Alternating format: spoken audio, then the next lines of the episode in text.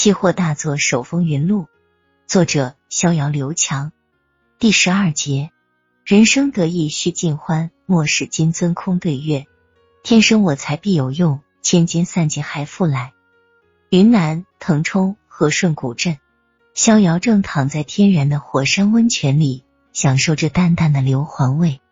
都说云南温泉甲天下，腾冲温泉甲云南，这话一点不假。人生如梦，没想到和顺这个逍遥曾经的人生转折点，如今居然成为了一个知名的旅游景点，还收起了门票。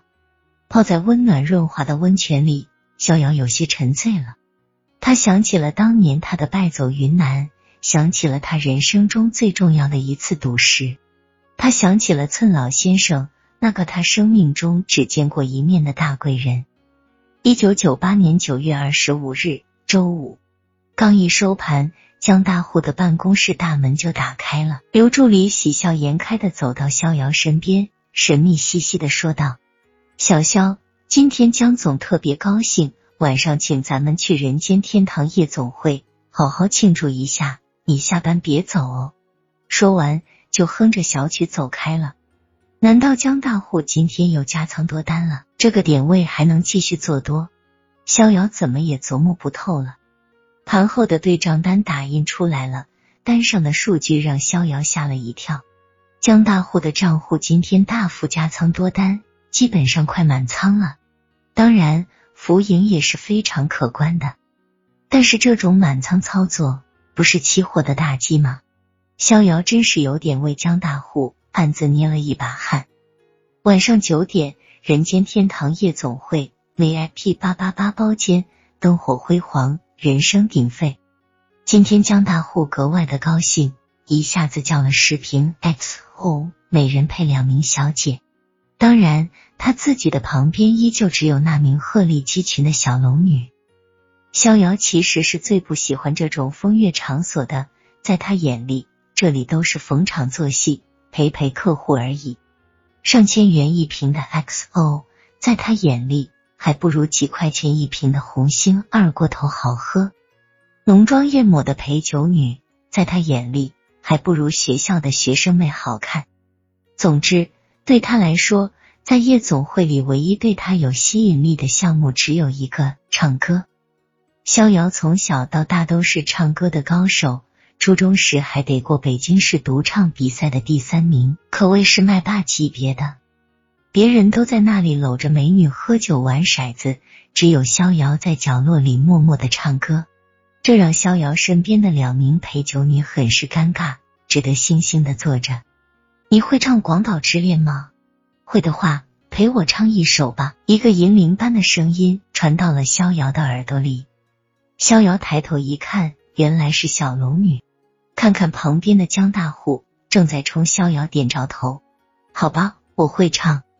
随着一曲《广岛之恋》，包间里的噪音开始越来越小，最后竟然安静了下来。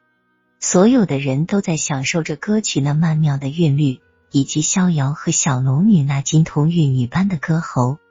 一曲唱罢，房间里顿时鸦雀无声，大家还都沉浸在歌曲那动人的韵律中。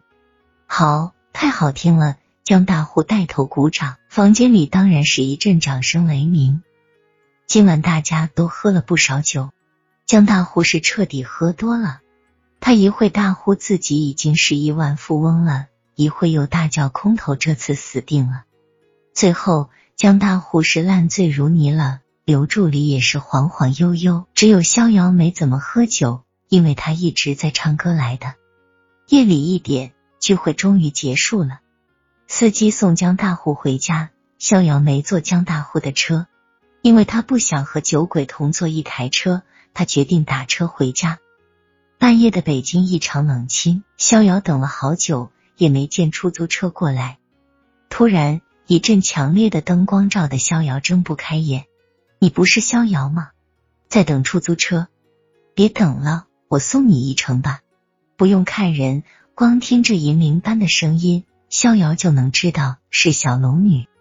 逍遥犹豫了一下，但最终还是上了车。毕竟在这里傻等也不是办法，他家离这里还远着呢。小龙女开的是一辆米黄色的进口本田雅阁汽车，这在当时可是连部级干部都坐不上的豪华轿车。